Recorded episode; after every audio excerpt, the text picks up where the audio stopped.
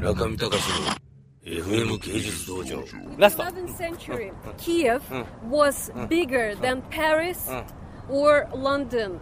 And the 11th century, there were 100,000 citizens living in Kiev. Well, So now, now that how wa- many?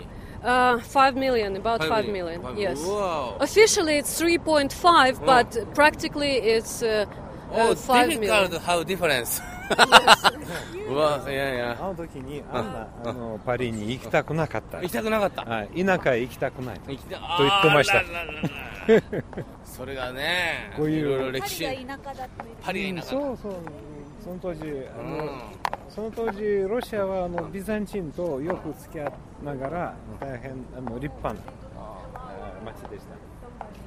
さあじゃあここから静かに静かに静かに行かなきゃいけませんよねここは静かにですよはいす分かってますよ静かに静かにうーんなんでもないような業界にしか見えませんけれども多分なんでもないと思いますけどもえ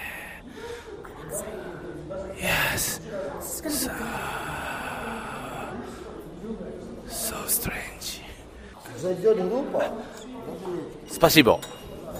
Дякую, дякую. さあ、さあ、すごいですよ。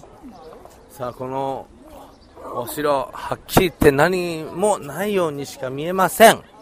説明がないとただの白壁と緑色の屋根と黄色の屋根の3種類しかない。とても普通のお城に見えます。えーそれは、まあえー毎年あの修理していますけれども、うんえーけれども、あの最初の、レンガの、なんか積み方あの見せるためにあのあちこちねそれところどころあの開けてあります。なるほど、なるほど。それは本当の本当のね、茶色いところ、わかりました。ダクユ、ダクユ、ダクユ。うーん。